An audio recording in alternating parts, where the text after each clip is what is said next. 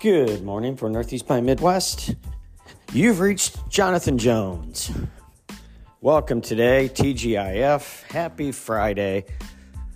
Oh, my friends, and the end of another month.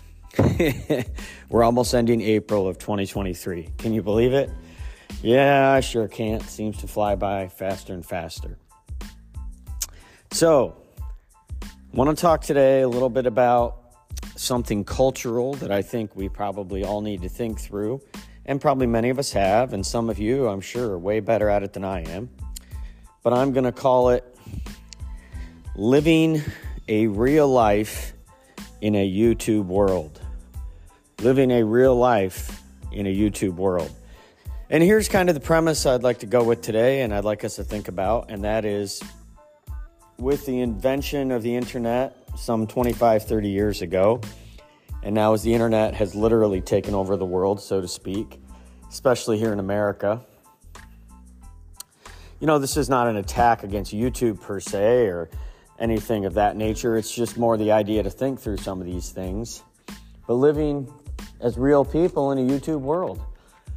You know, one of the things that, as Facebook and YouTube um, and Instagram and the list goes on, we have our phones now.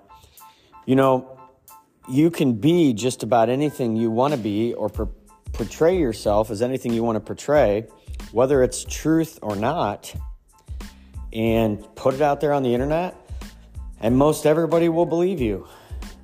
And so, one of the things that concerns me for myself and for my children and for future generations is we have all of these terms out here now, like fake news, uh, the list goes on. And the reality is, especially when it comes to the internet, in a lot of ways, it's hard to know what the truth actually is because you can be just about anything you want to portray yourself in just about any way you want. And for the most part, you can make it look like that's who you are, and that may or may not be the case. And so, one of the things that I've talked quite a bit to our church about, and I'm going to continue to do, and reminding myself about, is specifically living a real life in this sort of fake world. And so I'm not ripping on any one of you uh, that might have a YouTube account and a lot of followers or channels. Hey, I watch YouTube probably as much as the next guy.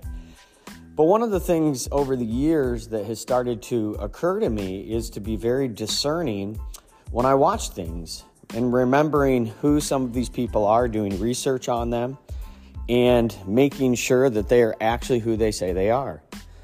And if I don't know them, which in most cases I probably don't, being very careful and cautious about how much I consume because I really don't know these people. And so, for instance, one of the things for those of us who claim to be Christians, and I think the, the local church is a good example of this because here in my local church, we're a small church, you know, around 200, you know, maybe 230 to 250 people. But on a Sunday, we'll have 150, 160 people show up.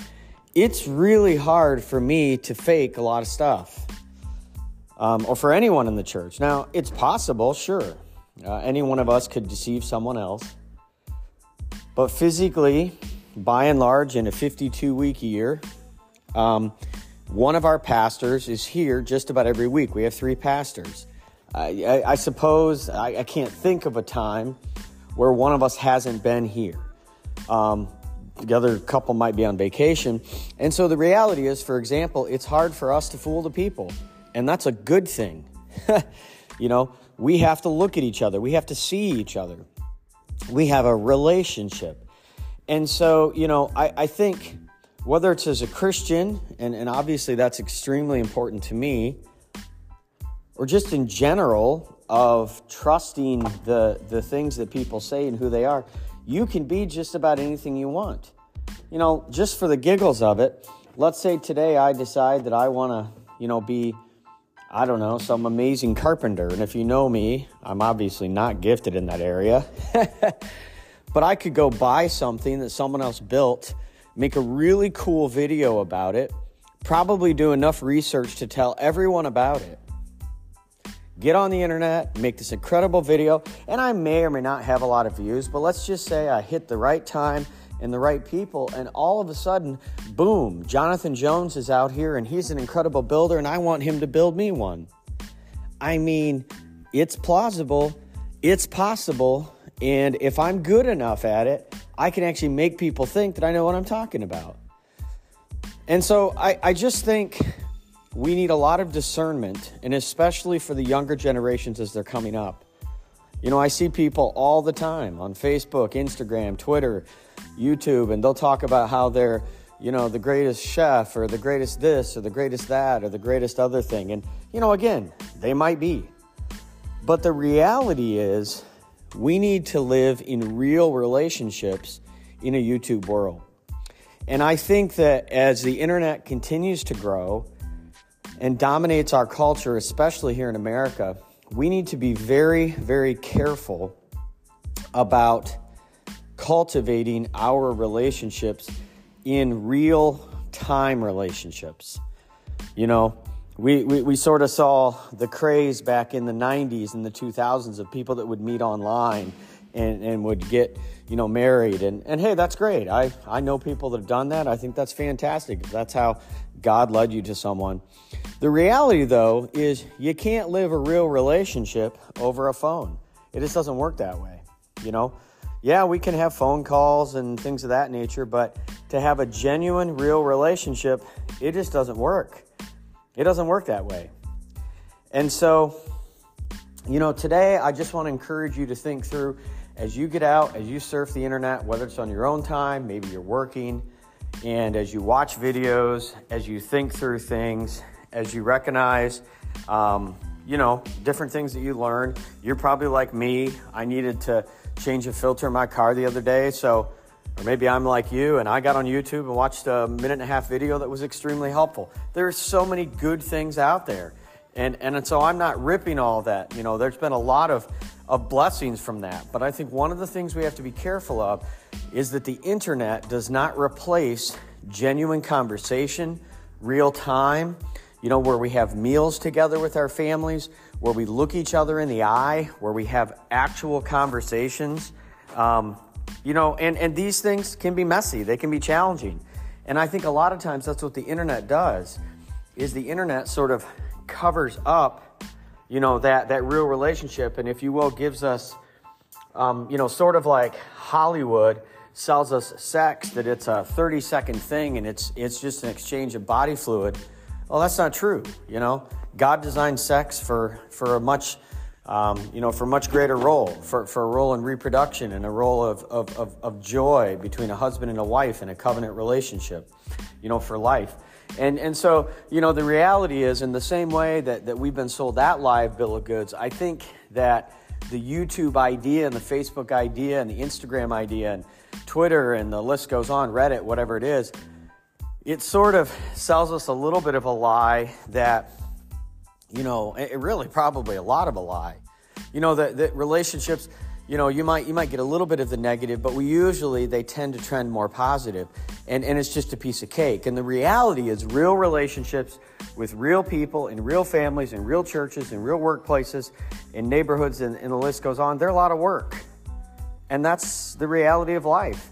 And they're a joy and they're a blessing, but they're also personal, interpersonal, and you have to be face to face. You know, I can't live in a relationship with my wife where I show up once every three weeks. It just doesn't work that way, right? Or with my kids, and you can't do the same. And so I think that, you know, this is just a, a call for myself and for the rest of us to be discerning as we are on the internet, as we're looking at videos, as, as we're addressing things, that, that we make sure, um, you know, that, that we're not buying the lie that every single person, what they say is actually true. It might be, might not be. And so I'll just say, as a, a final kind of warning and encouragement for those of you on here who are Christians, uh, who listen to this, please be a part of a local church. And there are many wonderful preachers out there. I'll list a couple right now H.B. Charles Jr., Alistair Begg, John MacArthur, John Piper, um, you know, I could go down a list of many, many more. Matt Chandler, you know, and and and and most of the people I just mentioned, I have actually seen in person. I've read their books. They're real people. But there's a lot of other people out there that aren't. And if you talk to any one of those those guys that I just mentioned, and if you said that I watch you every Sunday and I think you're amazing, but you're not part of a local church, I can guarantee you they would say, Stop watching me and get to be a part of a local church where you can live and breathe and serve and worship. And so, you know, in the same way, in the Christian community, we, we can sometimes, you know, I'll hear people say, Well, I listened to this amazing message and I watch it every week and this and that. And that's great. But you weren't made to listen to a message, and I wasn't, and not be a part of a local body a local body where sometimes people are going to hurt your feelings and you're going to hurt their feelings, and where you're going to see that the pastor's not perfect and that the people aren't perfect and the church isn't perfect and that the worship service is not this wonderful calculated thing where every single thing goes exactly perfectly.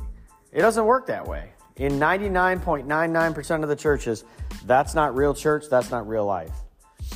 And so, you know, but we can get on YouTube and we can watch a, a perfectly choreographed service or something like that. And, and we can actually think that well that's you know that's sort of the epitome. Why can't my church be that way? Why friends that's not reality. Real people still make mistakes.